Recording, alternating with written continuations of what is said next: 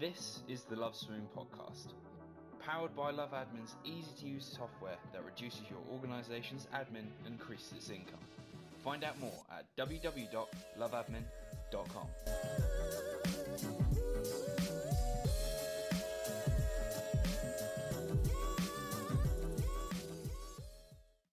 Okay, hello everyone. Welcome to the Love Swimming podcast. It's me, Clive Marquis again, and this week we have uh, Nathan Hilton, director of swimming at Nova Centurion. So, welcome to the podcast. Yeah, thank you for having me. Uh, good to meet you.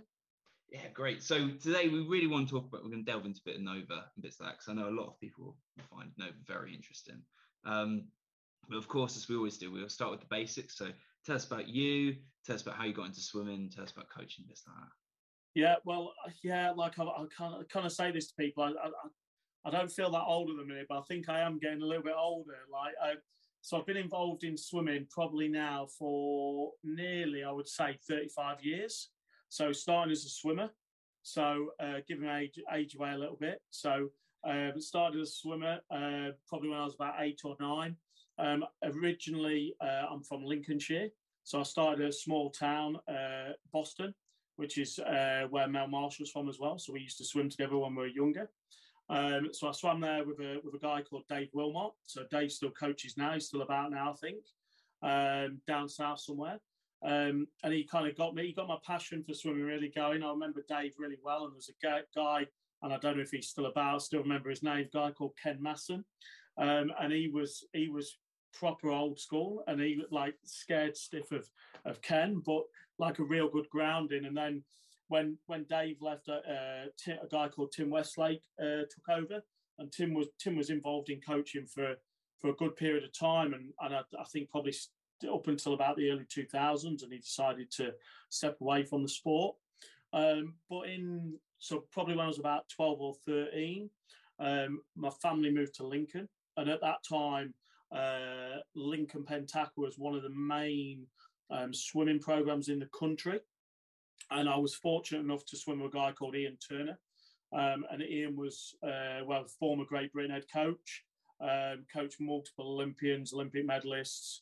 Um, and I was fortunate enough to swim in a program um, when I, in my formative years where uh, I think they had out of this small program, just Lincoln, like we had a, a, an Olympian in, in 1988. I think we had two in, in 92, Simon Wainwright and Paul Palmer. Uh, Paul uh, won an Olympic silver medal in '96, and then we had another two in um, uh, Sydney.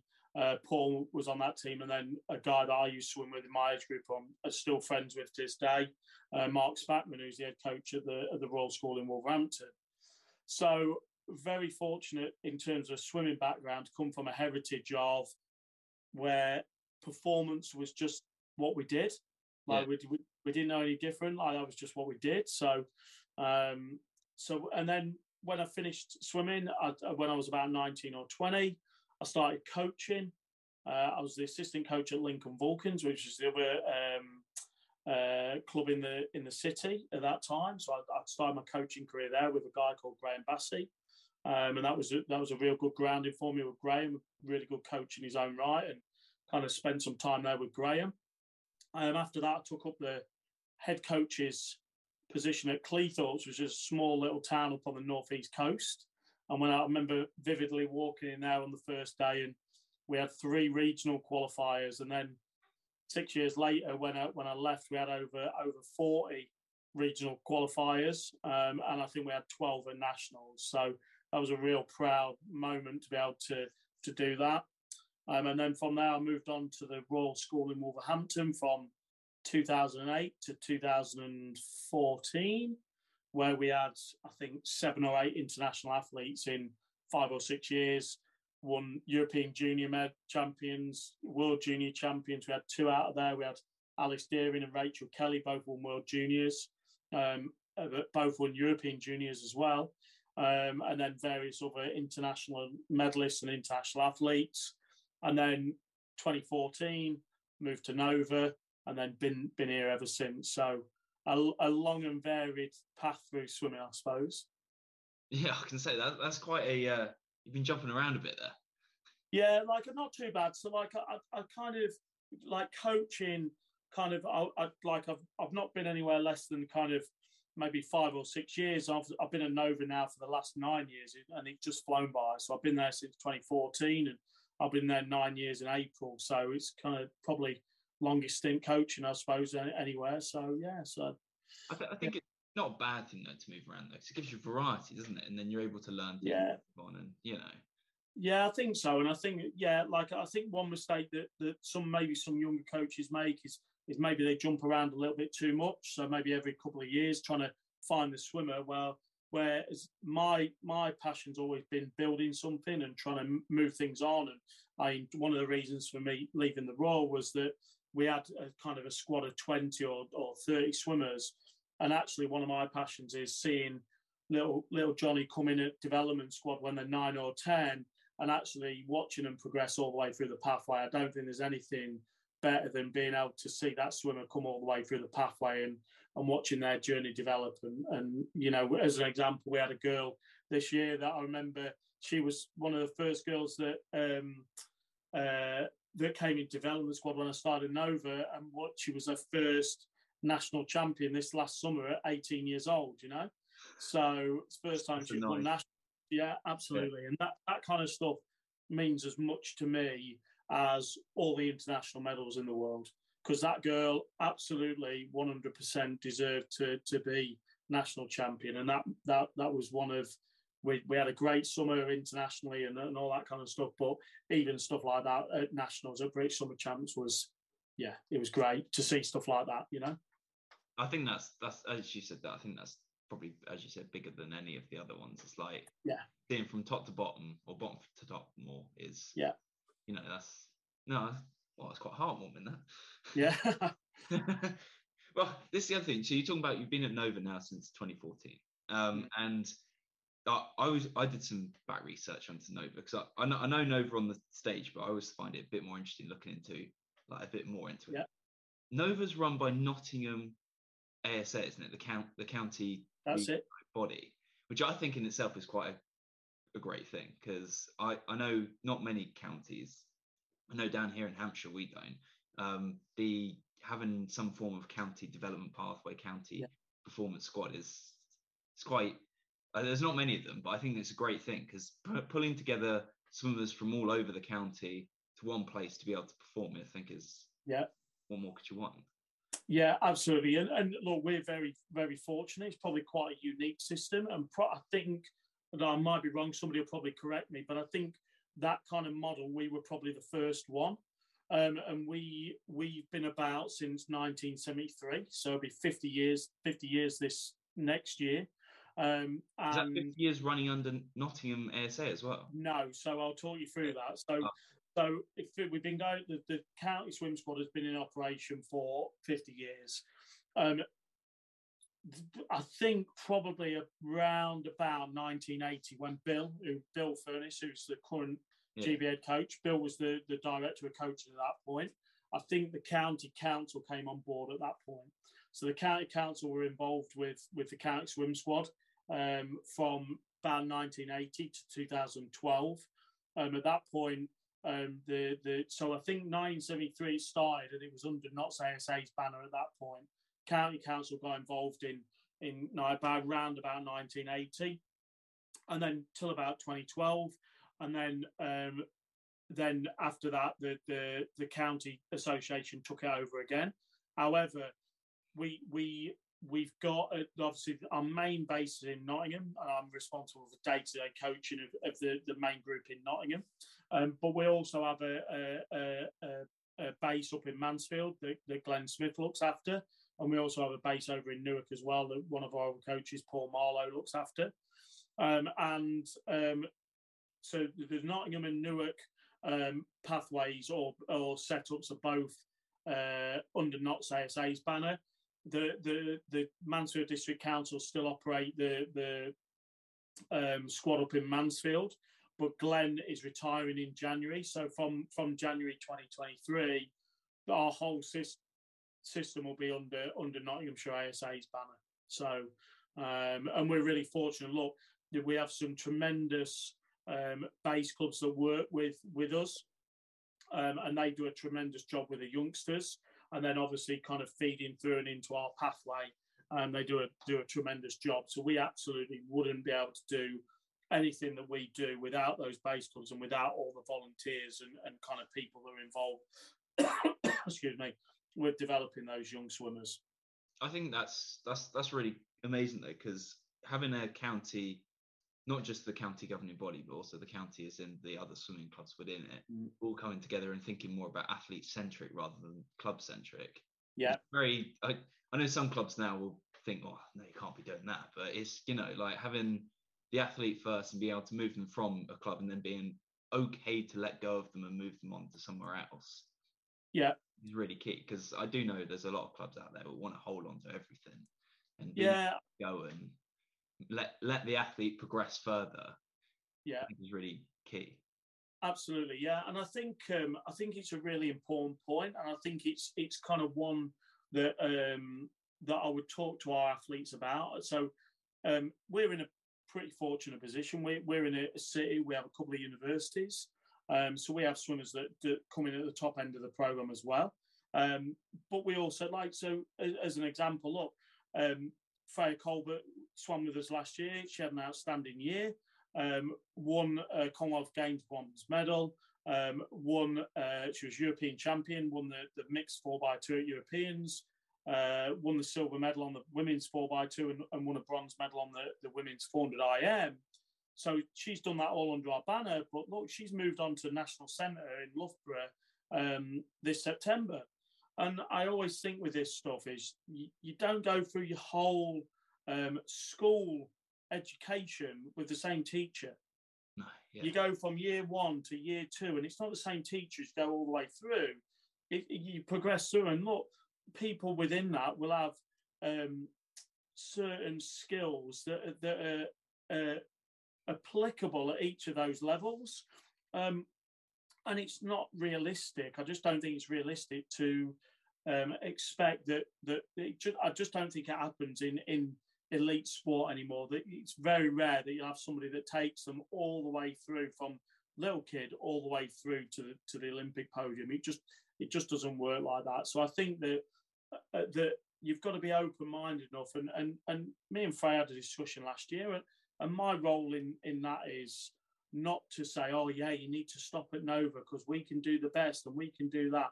My role as as somebody that's there to coach her as yeah. an individual, to coach her and do the best thing for her or any of the other athletes is to say to them, look, these are the options that you've got.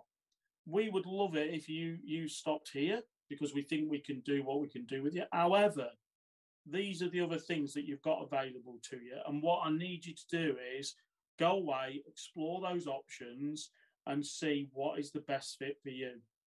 And quite why anyone would want to keep somebody in a swimming program when they don't want to be there, I absolutely have not got a clue because I think it's a recipe for disaster. Yeah. No? So I think it's best to say, look, you know, uh, you, I, I, my general philosophy on things is you can't be everything to everybody. Yeah. So it's unrealistic to expect that every swimmer that ever walks through your door is going to stop with you until the end of time. So I just think that actually, look, you know, it's fine if you think that that's a better place for you. Absolutely, go and find out. So that's okay. No, I, I fully agree with you. I know when I've gone through coaches, there's I, I know quite a few coaches, and I'm friends with a lot of the coaches, and it's like I, have got some friends who are coaches, and I'm like, I like you as a friend. I think you're a great coach, but I couldn't be coached by you. I yeah. like, not because you're fr- I'm friends with you. It's just your the style, what you do in the pool. That wouldn't work for me. Yeah, and I'll absolutely. go to someone else, and I'm like, yeah, I can work with them. You know, it's no detriment to that that coach. Like the coach is credible. It's just yeah. not going to work for me. And everyone's yeah. an individual, as you're saying. I think wasn't it Jon Rudd who said that coaches, um, athletes shouldn't change for coaches. Coaches should change for athletes, or something like that. Yeah, or, yeah, absolutely. Yeah, and I think yeah, absolutely. So, and I think it's a, it's a really good it's a really good point that that you've got to. I, I think that you've got to look at who you've got in front of you at the time. So, in terms of right, well, actually, right, who have I got in front of me, and what do I need to do to get the best out of that person? Now, look, there might come a point in time where you actually have to say, actually, look, I, I think that we've probably gone as far as we can go. Mm. And actually, it might be an idea for you to go and look and see actually what about swimming here or what about swimming there, and and exploring some options around um, around environments that might be able to get more out of you than what would get you get you here. You know, because yeah. I think I'm a I'm an honest believer. I think you probably, I, I, I think coaches or not coaches, probably people. People's about forget coaches. I think people they're like onions. So you have your core belief, yeah, in the middle of yourself, yeah. And I think there's certain things that you can tolerate, yeah, probably on the periphery around your values and your behavior. So you can tolerate some of those things. So you can strip those away. So if say, as an example, Alex Ferguson, he had Eric Cantona. Yeah, so there's probably certain things that he could tolerate around Eric because he knew that he would get out of him a, a game changing performance that would lead them to their first league title in 30 years. But I think that comes over time. So 20 years ago, I was a totally different person to what I am now. You know, so there's stuff that I can tolerate now that 20 years ago I wouldn't have been able to. But I think when it's when they start to probably impinge on your core values and your core beliefs, then that's when you start to encounter problems when yeah. you your values and beliefs don't align. And actually, it might be anybody that knows me. Look, I'm I'm terrible for it. Like timekeeping. Like if like if I can be bothered to get myself out of bed and be on deck and be there on time, I just expect that of the of everybody else. So that's just a, that's just a key thing in our program that actually look you, you, you wouldn't turn up to a job interview late because if you did, you're probably not getting the job. Yeah. So yeah. So it's just that that's one of my core beliefs. And if you if you're not, actually at some point we're probably going to come to loggerheads, and that's okay, you know. But that's you know that's that's kind of but so I do think you know, I I, I kind of look at it like that. I think really. I think that's very clear. Like I think that's just. I mean, your time management one. To be fair, I think that's just a basic, isn't it? Like, yeah. If you're not yeah. doing that, then it's a bit like 100% attendance. It's, yeah. Like well, you can't ask for anything else to change if you're not already doing 100%. Yeah, Absolutely, yeah, and I do think we I see that a lot now is get the basics right. Turning yeah. up like is the bare minimum.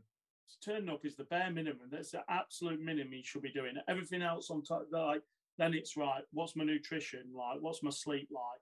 What what's my fa- like? How much time do I spend on my phone? How much pre-pull do I do? How invested in it am I in it? You know, what's my gym like? All that, all that kind of stuff. Uh, you know, so and not looking for a shortcut with it. Do the basics really well, and you'll swim fast. Swimming it, swimming in my mind is not a complicated sport, not complicated whatsoever. Turn up, work hard, do the right things, and at some point you're going to swim fast. Might not be today, might not be tomorrow, but you will swim fast eventually. No, I, I agree, mate, and I, I, think that's a really key point. And I, I think also you last little point you made there is patience. Yeah, I, I never made my first nationals until what two years ago, and then yeah, this year I've made English medaled at English, so it's kind of like. Yeah. But I've been swimming for ten something odd years now, so yeah, you know it just takes time to progress. I remember a story like I'm talking way back when I'm talking. I remember I can't remember who told me, but I remember somebody saying about Nick Gillingham. Like when he was coming through, he's like bearing in mind he's a world record, was a world record holder and an Olympic silver medalist. Um, he was nowhere as an age group, the same as Adrian Moorhouse as well. Like he, he was he was nowhere. But I remember in particular around Nick, he he he just said he outlasted everybody. he just kept going, and everybody else was packing up. And actually, you keep going and keep going. Actually, something good will, and you turn up and you're working hard. Other people that you're swimming against, you know, will eventually uh, fall by the wayside, and then all of a sudden, I've gone from fifth, sixth, or seventh. Actually, now I'm the best. Yeah, no, so, I, I, agree with you there. I think that's actually going to follow on to one of the questions I had later on about post grad yeah. swimming and bits like that. But we'll, so yeah. we'll definitely come back to that. Revisit that, yeah. Yeah. All right, right. So we, we've been going through about Nova and bits like that, but and we've brushed on performance environments a little bit, and we're still kind of going through that now. Uh, but as I said, you've got all these really, really quick swimmers together from all around Nottingham, and um, I, I think it's like I always think it's important because um, I know when I switched clubs to a sprint program as well, um, in this so in within the club there was a sprint group within it. Yeah. Um, and all of a sudden surrounding yourself around athletes doing the same event as you, swimming in similar speeds or faster than you, faster being pretty optimal at that point. You want to be the slowest guy there to a degree. Um, and having that just surrounding of being fast is great yeah. for making people faster. No yeah. matter what else you're doing, as long as other people are faster with you, you'll get faster anyway. Yeah. Yeah, I think like so it's this one might be a little bit uh like I agree with the, the, the general concept of it, having all the best people together. However, what you've got to be like, I think there's what you've got to be very careful of is that you're not like you're not pitching them against themselves all the time. Okay. And what okay. I mean by that is you're right, like you might have kind of two lads that are going six like we've got lads, I think we've got three or four lads right now that are going like somewhere between 62 and 64 on the 100 breast. So they, they're good swimmers. One of them's a younger lad, a couple of them are older lads, but they're all pretty similar. The problem with it is if you pitch them against each other every day, pretty soon there's going to be somebody that's dominant that emerges pretty quickly.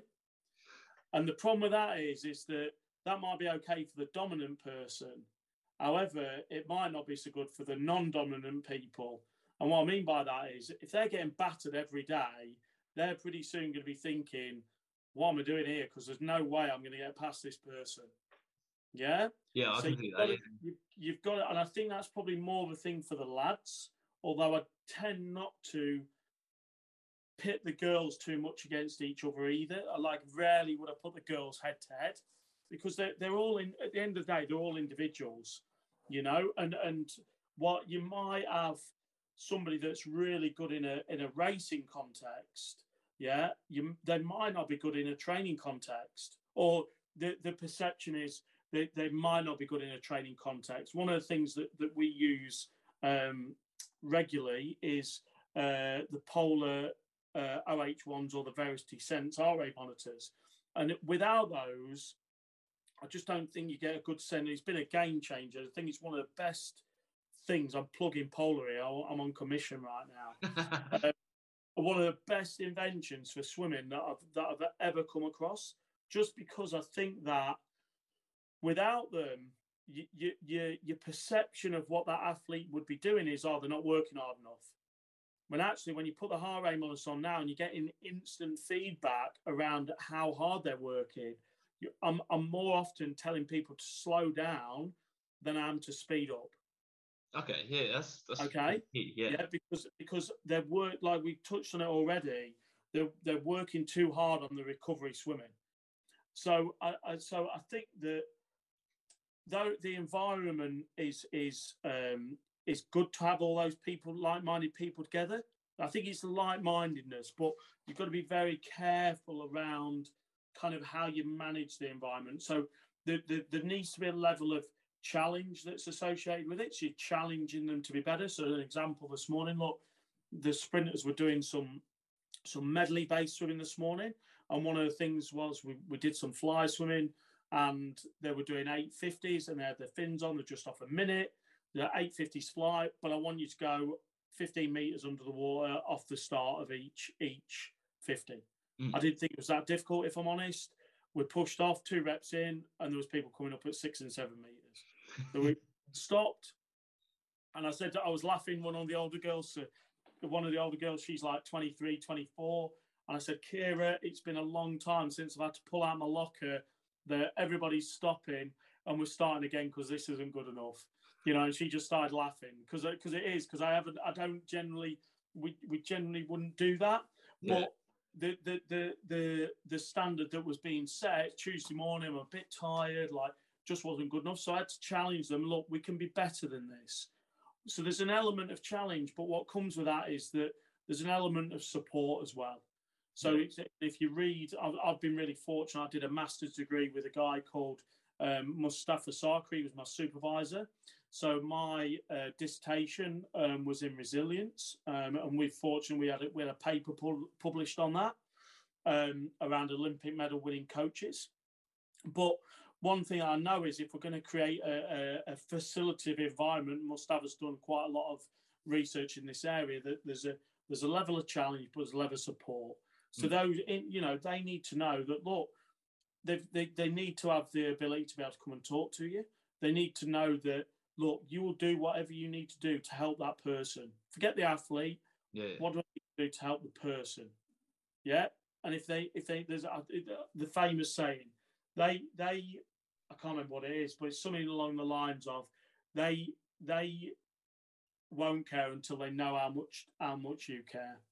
Yeah. You know, and and something along those lines. Can't remember exactly what it is, but look, you've got to be that co- coaching isn't just the the the what session you write or turning up to the session or or it's w- talking to those individuals working with those individuals and i think our environment is great for bringing like-minded people together but the nuances of, of making that work for the individual are, are definitely a lot more difficult than we've got all these people swimming fast together you know yeah if you're not careful it can and maybe when i was younger it would have been an absolute disaster.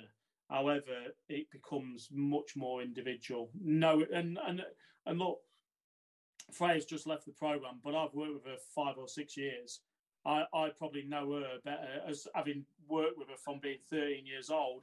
I probably know her better than she knows herself. You know, so so yeah, so I think it's getting to know people. The coach athlete relationship, in my mind, is everything. And my assistant coach Joe, he's actually doing his PhD in, in the coach athlete relationship right now. So he, he's he's doing he's doing a PhD on that on that very subject. And in my mind, forget all the sports science, forget all the we've got physios and S&Cs and all that. The coach athlete relationship is the is the one thing that I honestly think can take people as as far as they as far as they want because you spend so much time together. Yeah, yeah. No, I, I, I, agree. Yeah, I think that's really key. Um, because yeah. having that is that as well as buying, but that bond and being able to. Yeah. I, I know sometimes my coach when he was co- coach me, we started on looking at t- taper here, and taper is very personal kind of thing. Yeah. And it was like he was able to sit to me and go, "I know when taper needed to start." Because we kind of said, "Oh, it's going to be here," but then we kept creeping in a little bit, and some he was like, "Well." we're going to give you a little bit less this time because I don't think you actually need it. And of course, in my head, I'm like, oh, like, yeah. I think it's ready. But then it works magically, if you know what I mean. So yeah. it's having that, being able to understand intuitively yep. how the people are working and bits like that. Absolutely. Can also look at me when I'm on the block and you go, "Oh, this is going to be an awful swim today," and you can guess exactly what time it will be. And you'll be like, "I know exactly what you were yeah. thinking. That was rubbish." Yeah. And then, yeah. you know. Yeah, and I think the other thing as well is look, there'll be times when that creates conflict. Yes, yeah. of course. And that and people see people see conflict as a bad thing. It, no. It's fine. Conflict yeah. is just it's just part of the process. As long as the conflict gets resolved, as long as you're able to, it might take a little bit of time, but as long as you're able to say, actually, what was my role in that? And actually, I need to say sorry or I need to go back and revisit the, it, this with them, or, or whatever. You know, I, I think that that, that that's healthy as long as it, it, it, you're managing it well, and I don't think there's anything wrong with that, you know. So, and and when you spend so much time together, it's it's almost inevitable, I think. Yeah, definitely. It's like family, isn't it? Yeah, it is. Yeah, absolutely. yeah. But I think another thing you say is really interesting, talking about managing, uh, sort of like managing challenge, because you're talking about how like in my said in very basic terms, it's like fast people, everyone's going to be fast, you know. Yeah. you, have said, of course, that you need to manage that kind of challenge, which I think is a really important point because I, I get that. Um, and I think it's it's interesting. So I assume you'll be able to identify those who will be good at being. So you can find two people and they're like they they work really together well together, and then maybe you've got this third person who's like, well, maybe he just needs to be, you know, sat in the back of the lane focusing on his own thing. Yeah. Um, for time to come. And I assume you'll be able to identify that within your squad fairly, you know. Yeah, and it might be something as simple as actually look today, like I don't want you to do breaststroke today. Today I want to do freestyle or I want to do medley or do you know what I mean? Because you can see like you like, and I've got a couple of people in mind that like I, I'm kind of thinking of that actually you could see that one of them's absolutely battering him into submission. And I'm thinking to myself, actually, this isn't good for that other person. We need to kind of get these guys uh, separate out a little bit, and you know, so I think you know, it, yeah, it's just don't get me wrong. we we we swim head to head. Like Saturday morning this last week, we went head to head, but we're early season and you know, yeah. we're getting a bit getting a bit like more about effort and that kind of stuff, you know. But you've got to manage swimming's as much about psychology as it is about physiology, you know, and, and kind of if somebody's getting battered day in, day out, like eh, like and I know me as an individual, think to myself, would I would I want to if say if I was a breaststroker, would I want to swim with somebody like Peaty day in, day out? Because I'm telling you now, like, yeah, I'm swimming with Adam Peaty every day. That's great. But Jesus, how am I ever getting past him? Yeah, I can see that. Yeah. yeah. How am I ever past him? You know, so it might be the and there's the, the beauty of swimming and, and sport is there's more than one way to get to the top. Yeah. There's, yeah, no, there's no one size fits all. You haven't you, you Peaty's programs, this program it, that works really well for him, but that might not work well for James Wilby. It might be something totally different, you know. And but that's okay. There's different ways to get there. But that, so uh, you know, so I think that yeah, I, I think that's the beauty of it, really. I think I've got a question for you. You got some breaststroke lads. Um, yeah. Pretty quick. And you just talked about Adam Peaty and James Wilby there. So to make a British team in, I think any of the breaststrokes now, you've got to do. I think it was last year. You've got what Wilby Peaty, and um, and um, Ross Murdoch, right? Yeah. And that was the top four fastest times that year. I think. Yeah. Was it the hundred? Yeah. Um, that's pretty demoralizing for anyone else trying to think about trying to make a team. like yeah, you've got to go the top fastest yeah. forward to be able to try and it's a bit like you saying getting battered all the time. If you were out someone else in that hundred breaststroke final, and you're like, well, I've got to go top four fastest time in the world to make the team. That's that's a big ask. Yeah, I think yeah, I think it absolutely is. Uh, but I think certainly for the for the um, what you've got to look for is the opportunities. Mm. And what like so, and coaches are brilliant at this. Don't like like the coaches are they'll they'll spot an opportunity and then all of a sudden they've got a swimmer that's there. Yeah. Yeah. So so uh, uh and as, as, an example, look, if you had to if you had to say right now the hundred breaststroke and the fifty breaststroke are probably a little bit more challenging than the two hundred breaststroke. Yeah. yeah I, I, if you had a breaststroker right now, where are you focusing your energies? Yeah. Well, I need I need to get good at the 200 because the likelihood of me getting past Peaty, yeah, I might be able to do it. I might be able to get 56 or I might be able to get 57. But how many people ever in the world have ever been able to do that? Yeah, yeah, yeah, it's quite a big ask, right? Ever forget forget just Peaty. How many people in the world have ever been able to go 57? Well, you, you know, or even 58, you know, because you have to probably go 58 and a half to get past James Wilby. Yeah. So there ain't that many people that have ever been that fast. So, right, okay, well, yes, I've got to have a belief that eventually I can get there. But actually, in the short term, the 200 might be the better opportunity for me, for me yeah. to break through onto an international level. No, yeah, yeah I can see that. And there's that opportunity yeah. in there, yeah. Yeah.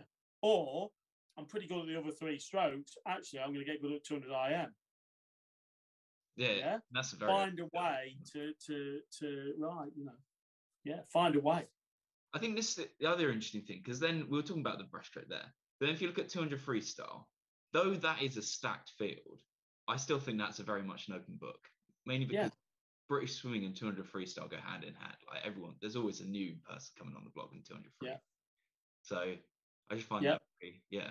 Yeah, if I was if I was a two like yeah, but that's the that's the thing. So I if I was a 200 free lad, and I might make a final on the 400, but I, I was one of the better guys. Uh, sorry, on the 200, I was I was I was maybe top eight or I was top 12, say on the 200.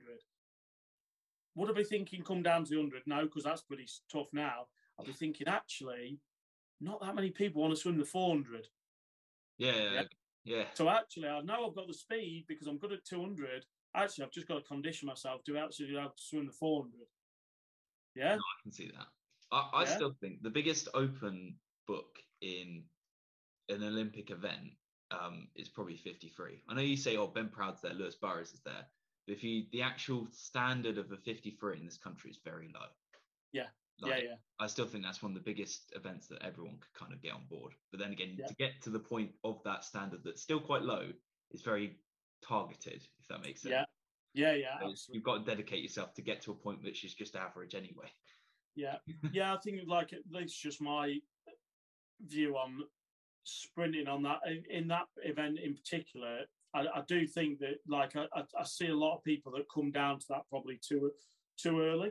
Yeah, yeah, like too young, and actually they're doing it off their size. They're not doing it off technical, what I would term technical proficiency.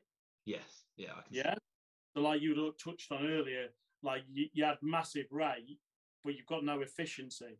Yeah. So you, you know you can't streamline properly. Well, look, the reality of it is, look, unless you probably go in, I'd, I'd, have to look in my bag because I've got it all in my bag. But unless you can dive 15 in five seconds or under five seconds, you're probably not going to be that competitive at 53.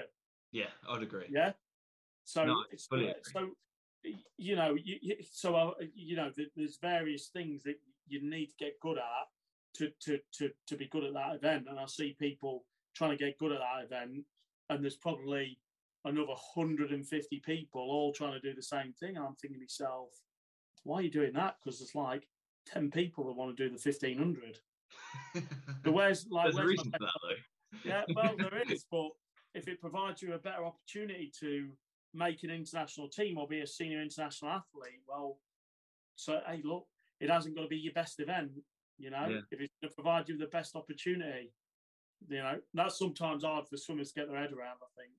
Yeah, I can see that. I think it's because you fall in love with an event after a while, don't you? Yeah, and absolutely. Kind yeah, of yeah. like that becomes your baby, and you just want that, don't you? Yeah. No, I think I think that's quite interesting. That really interesting. Um, and as we're, we're talking there, it's all about more like you said you had some like 23, 24 year olds in your squad. And one of the other questions I had here is like you have links with the university and bits that, and that's something that I know a lot of swimming clubs, if they're in cities and they've got a university nearby, they really should consider looking mm. at trying to make links to the universities. But how is that? So you're helping elder swimmers in itself, which is very difficult. So I know there's a lot of time when club programs are just age group dominant, and once you reach mm. a certain age, you need a different style of training at that point. Yeah. And how does that develop? How can you develop their swimmers, and how does the university develop you as an organisation as well? Yeah, so we've we've been pretty fortunate. So like what when I left the Royal in 2014, like obviously I identified, look, we, we were in a very fortunate position. We had a boarding school. They, they did their academics and their and their swimming under one one uh, one roof, um, and that was that was absolutely excellent. However, it, it got like obviously you could take them to 18 and then they'd generally move on to university. So one of the things that when I when I applied for for the job at Nova was actually look, it's a it's a university city. There's two universities. We're going to be getting a 50 meter pool in in 2015. Actually, that would be a really good place to coach. And actually, we one we might uh, have the ability to retain swimmers in the program, but also bring swimmers in. So when I came in, look, one of my main uh, focuses was to try and make sure that we developed links with both universities. And we've, and we've got very good links with both universities now. And we're, we're very lucky to have those, those links and, and have both universities supporting the, supporting the pathway that we have. I think that um, my own personal, like we kind of touched on already, my own personal opinion around swimmers that get to university ages, I think we have a lot of swimmers in this country for whatever reason. It'll be it'll be individual for each person, but we have a lot of swimmers that give up before they can see how good they can get. Uh, okay, um, and I'll give you an example of that. So we've got a girl that, like the girl I was talking about earlier, she came into our program when she was university age, and I think she was going 116 for 100 breaststroke and 247 for 200 breaststroke, something ridiculous like that. Yeah. At, eight, at 18. She was a good swimmer. Like, she wasn't amazing, but there was something about her. She was she was pretty decent. She had speed, and that was on those events. That's what I was looking for. I, I want that's in my mind. That's that's that's the commodity we're looking for. It doesn't matter whether you swim 50 or you swim 10k open water. Now, the one strand that runs all the way through those events is you're gonna have to be fast. Doesn't yeah. matter what event, you're gonna have to swim fast, you know. So she came in at 18. She's 23, uh, coming 24 in December. Still in the program. Still thinks she can get better. We're still. She's working part time. She's swimming as well, but she's going like she won nationals for the first time ever in the summer. She went 31.9 for 50 breaststroke and won nationals for the first time ever. Ever at, at 23 years old. Yeah, yeah that's big. She goes 31.9 for the 50, goes 110 for the 100, goes 231 for the 200. Well, four or five years ago, she went 116 and 247. But she'd given up at 18, well, she would have never been a national champion. And and no, the, the, nobody will ever be able to take that away from her.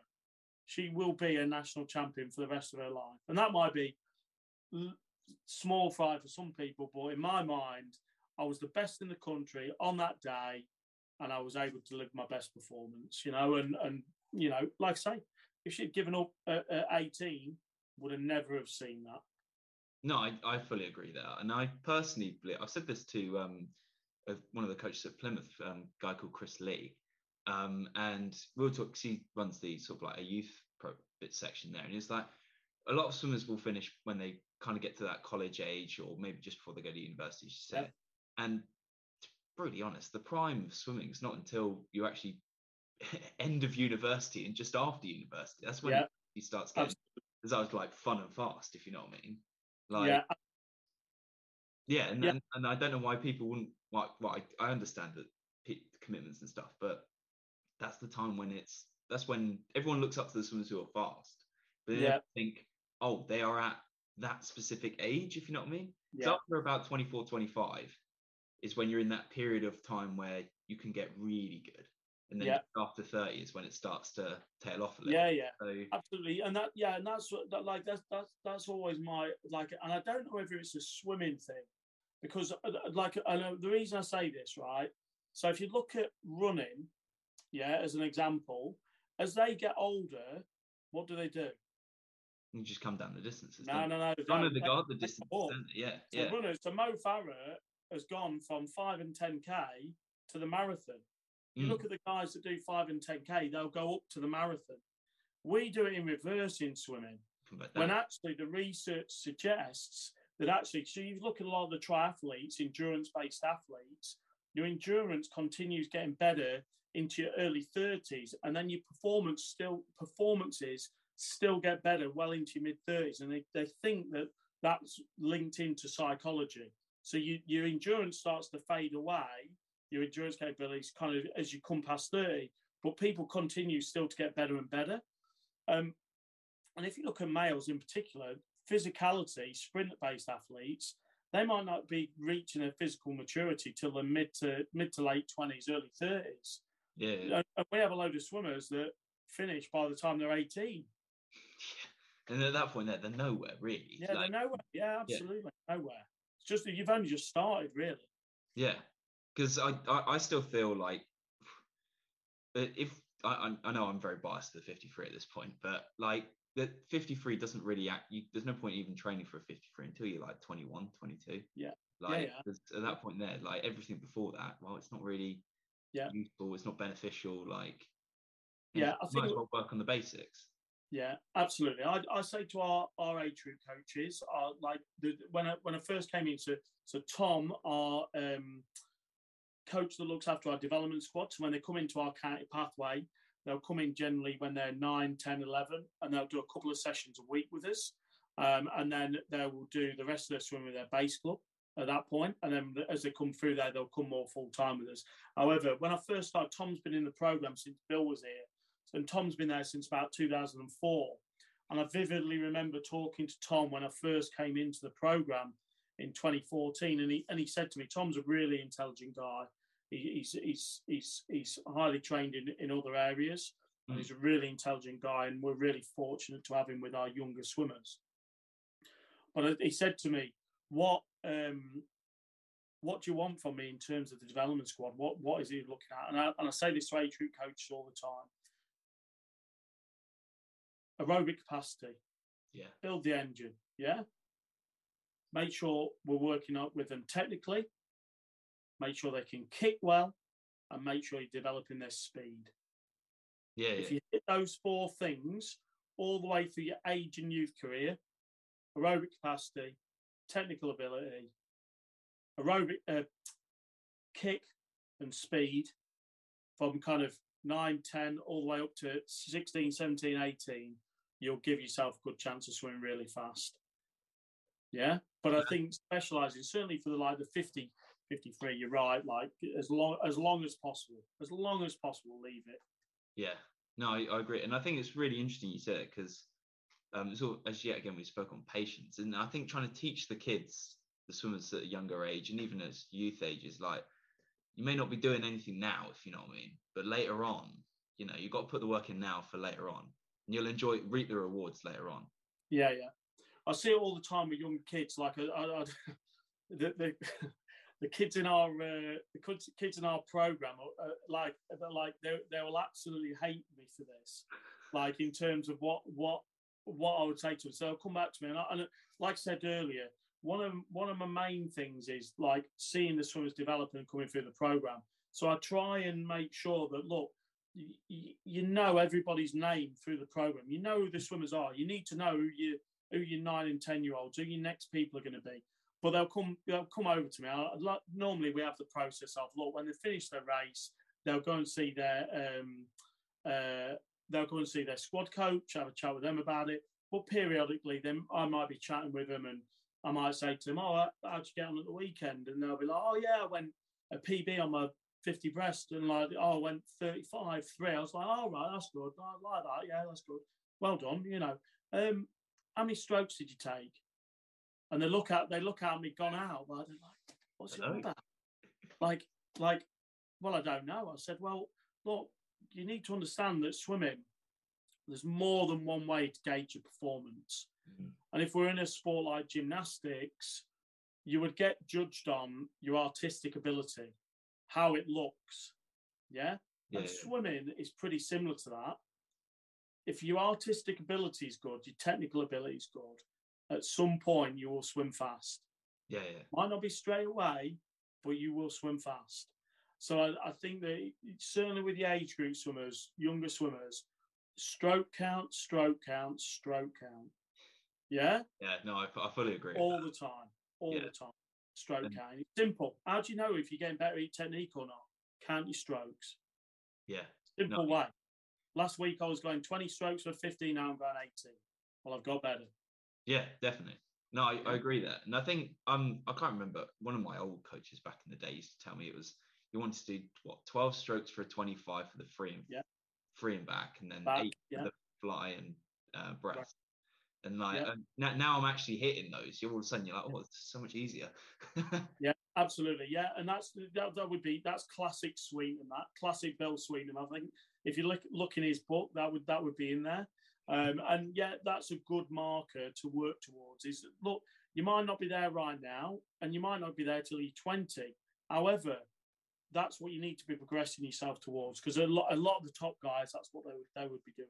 Yeah, no, definitely. I think one of the questions I really want to ask you because I'm a big um, sort of, I don't know how you put it, spokesman about this is postgraduate swimming because in this yep. country is awful. I would say other words to it, but it's a public yeah.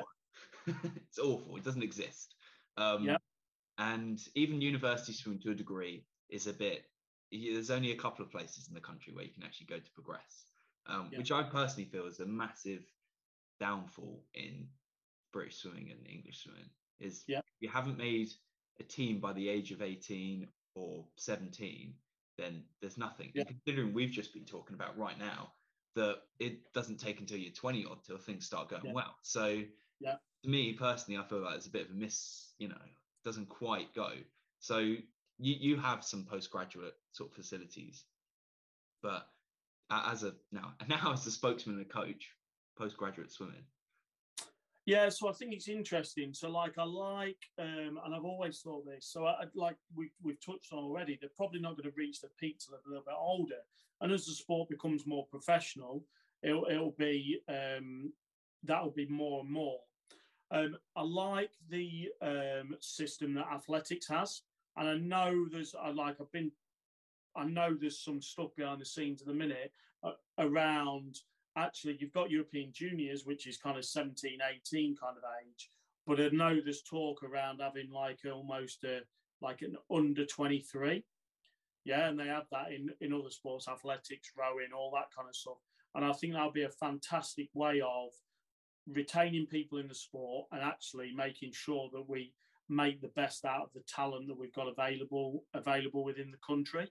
Um, so yeah, so I, I, think that, that that that's really good. And like I've highlighted already with with somebody of, of the girl I mentioned earlier, like we just don't know. There's good indicators. Don't get me wrong. There's indicators around whether people will, will, will perform at a certain type of level. However, let's not close the door to everybody else.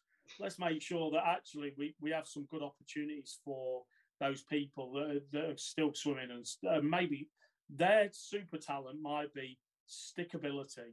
Yeah. So they might be able to stick it out just longer than everybody else and get themselves to a point where they're the best that we've got. And actually, the best that we've got right now, that that might be good enough to operate on the world stage. You know, so I'd like, yeah, I, am a big believer in it. And what we what we try and do in in Nottingham is obviously the the um, they've obviously got their undergrad degree, but yeah. we might because so like a couple of the girls that I've coached, they've they've done a they've finished undergrad and then done a part time masters. So they're then they're extending their swimming journey maybe by a couple of years, you know. And we have a really good setup with our universities where we would get their training fees paid for and stuff like that. So it keeps them in the sport, it keeps them going, and actually it keeps um, keeps them keeps them within the sport. Yeah, no, I agree. I, I think that's really important because I know master swimming is great for participation, bits that, but there's a point where master swimming and performance swimming yeah. doesn't quite line up. Yeah. yeah, and you've got to be really lucky to be able to be in a master's program that can support performance swimming. Yeah, yeah. there's only a couple of them in this country. Yeah. Is that kind of bit there? But then once you've finished sort of that age group development and you've maybe come back from university, you can't. Mm. There's a lot of the time you go back to an age group program. Well, that's the end. Yeah. At that point, it doesn't work. Yeah.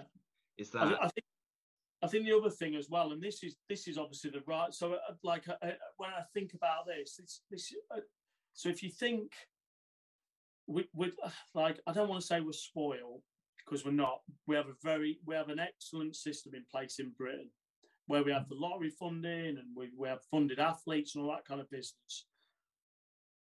If you think back 30 years ago, we didn't have that. People had to work and still perform on a world stage. And we probably weren't as good as we are now. Yeah. yeah. However, I think we do, oh, well, it's not possible because I'm not on funding, I'm not doing this, I'm not doing that. Well, if you look at it, there's been quite a, in recent years, people have come off funding and actually swam better. Yeah, yeah. You know, without that support. You know, so I think that yes, the support and making teams and all that stuff is important. But I think if you've got the right character and you've got the right attitude, actually, if you want to do it, you can do it. Yeah, yeah. It might, it. might not be easy, but you can do it. No, I think that's a real key point as well. Yeah. Just that that ability to get up and go, and not see the, yeah. Uh, the yeah. problems. Yeah, no, I, I, think that's really key. Yeah. Right, I, will ask you one last question because I do know we're, uh, we're probably running a bit further than you anticipated. No um, but this is the last kind of question of more um, general because I did contact you first to talk about the British Swim Coaches Association, and I think it's quite interesting. You are the chairman of the British Swim Coaches Association, and yeah. um, acting, acting. acting. Oh, acting. right, we've got to add the acting bit in there. Yeah, yeah. But um, I, I, I think it's really important because I know recently as well, coaching. I think coaching needs to become more professional in a body because it is very obvious to see in swimming, especially, that is it is amateur swimming, if you know what I mean, and then yeah. amateur coaching and bits that. And it's it would be great to have it as you as we talked about swimming to become a more professional sport anyway. But to become professional sport, you need to have professional um, patients, careers, if you know what I mean. And yeah. like you guys are helping progress in that sense. Yeah, I think yeah, I think it's really important. I think I think the first thing to say, I've, I've been a member of the BSCA um, uh, since around about probably 2003, maybe 2002. So mm. probably 20 years, you know. Um, and I and I think, look, I've been really really fortunate to be at conferences, uh, see some unbelievable coaches that have been members of BSC. I remember sitting there when I was a younger swimmer and thinking, my God, like I'm sat in a room with Dave Haller and Bill Furniss and Dave Kalea and uh, like unbelievable coach Chris Nesbitt, like Dave McNulty, like all like unbelievable coaches, like that, that have gone on to be legends in in in in our country, not just our country in the world. Being there with Bill Sweetenham and John Atkin, like unbelievable. So I think that from my point of view, having been a member for so long, I think it's really important that we have a, a an independent coaches organisation, and that for me is the, the, the biggest thing that is independent from the governing body and, and all that kind of stuff. And you know, the, the actually you've got independent representation for for all manner of things around. Might be coach selection, it might be um, a complaint against you, like all manner of stuff that that goes on.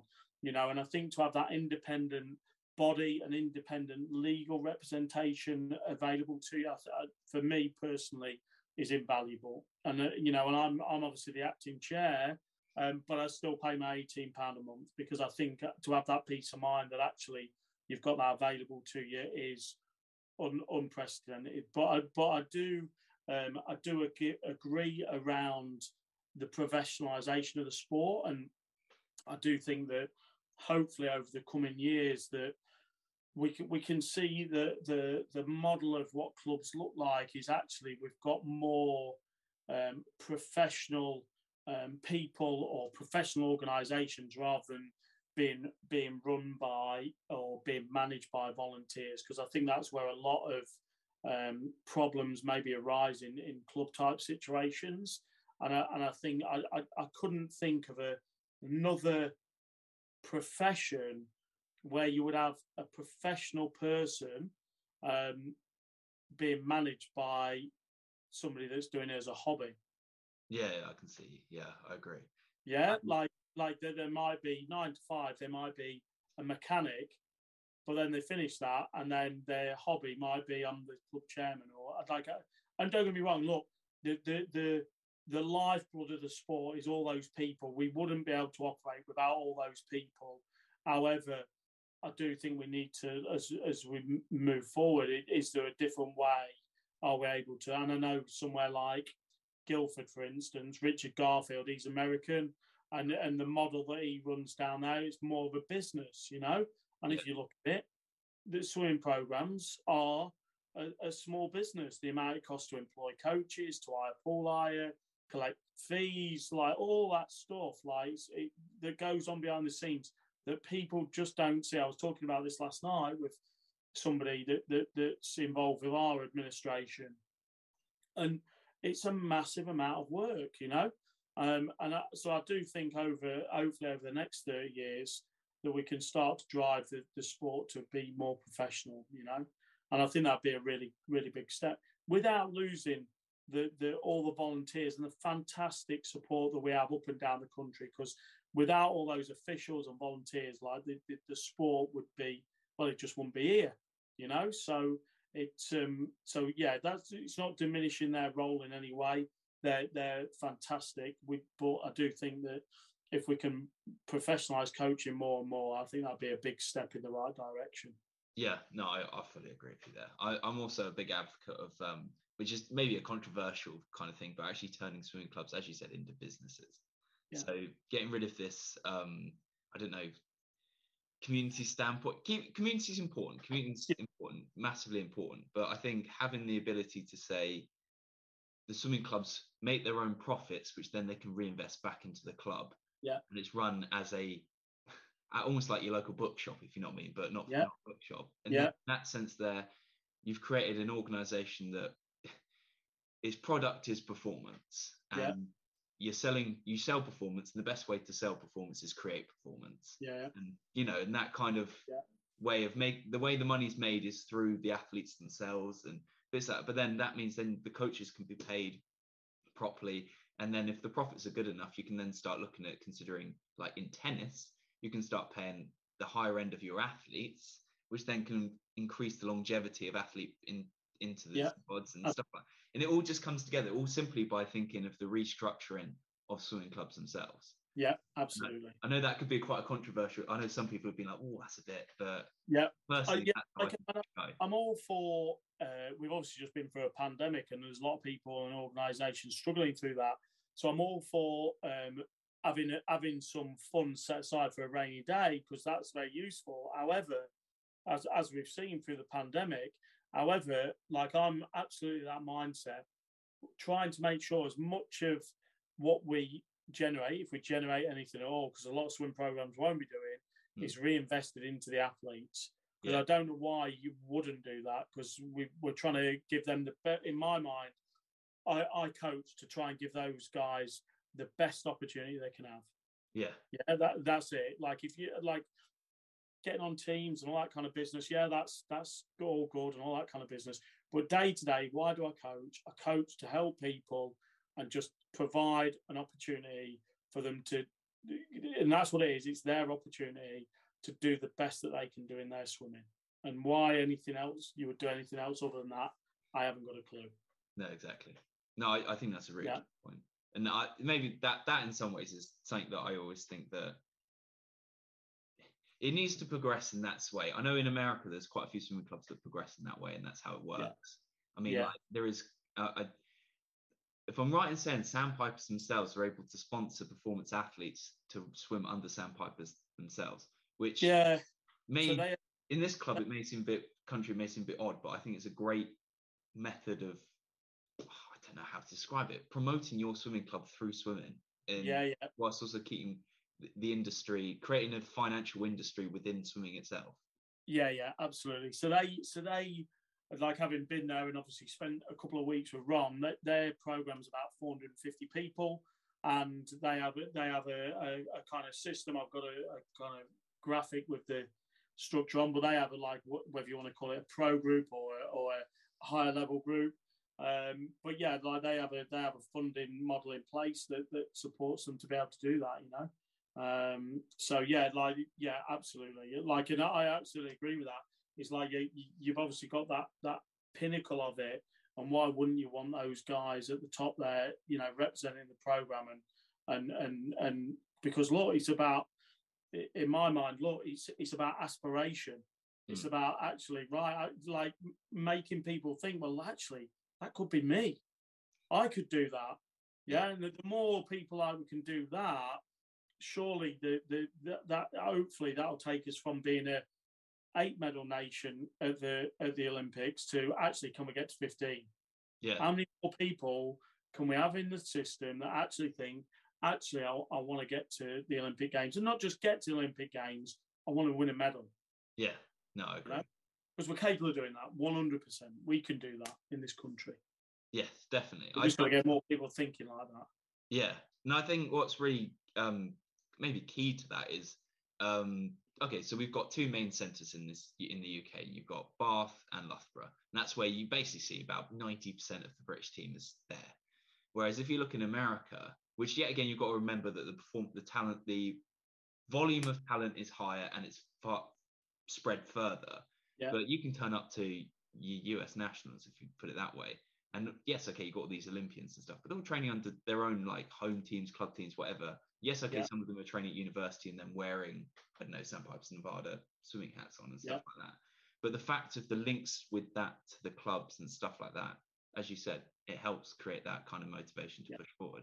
Yeah, like uh, like my mind is, we've obviously got the centres, and the centres have been great for swimming in this country. However, what I do think is is that the centres are fantastic, and they'll, they'll like we've already touched on during this podcast, they'll be right for some people, but not right for everybody. It's yeah. unrealistic that, that that those centres can be everything to everybody. They're just not going to be. So I don't know why we think that they would be. Yeah. So in my mind, we need as many swim programs in the country operating at the highest possible level that we can. Yeah. But on the understanding that look, if you get to the point where the swimmer might not be progressing, actually, is it better for them to go to a centre? That's okay, like that's fine. Or if you've got 12 hours full time a week, you probably can't take them to the next level. So we need to send them to somewhere that's got 20 hours plus gym and all that kind of business, you know. But we need as many swim programs that have got 20 plus hours full time a week and and gym facilities and S and C as we as we can to make sure that look we we we have as many international athletes as possible. Yeah, you know that are vying for those spaces. The better strength and depth we have, the better we'll be. Yeah. 100. And I think Yeah. bringing that back, that all comes back down to finance and the clubs being run more as a business organization to Yeah. be able to put more money into the programs. Yeah, Um, because as much as people talk about this bit, about the performance bit, that bit doesn't happen without the structure of the organization it's in. Yeah, yeah. Yeah. Yeah. I mean, there's not really much more to say. We both seem to be right on the same line here. Yeah. No, perfect. Well, thank you so much for coming on. It's been really great having you on. Um, remember to the listeners out there, if you want to listen to the podcast a bit, so remember you can listen to it on Spotify and most other podcast platforms. Um, if you want to continue more in the conversations, you can join the Love Swimming Facebook group as well, where we every day we're posting something about that to talk about either swimming, learn to swim, bits like that. So we can always continue those conversations. So once again, thank you so much for coming on. Um, Yep. Great. No problem at all. Anytime, Clive.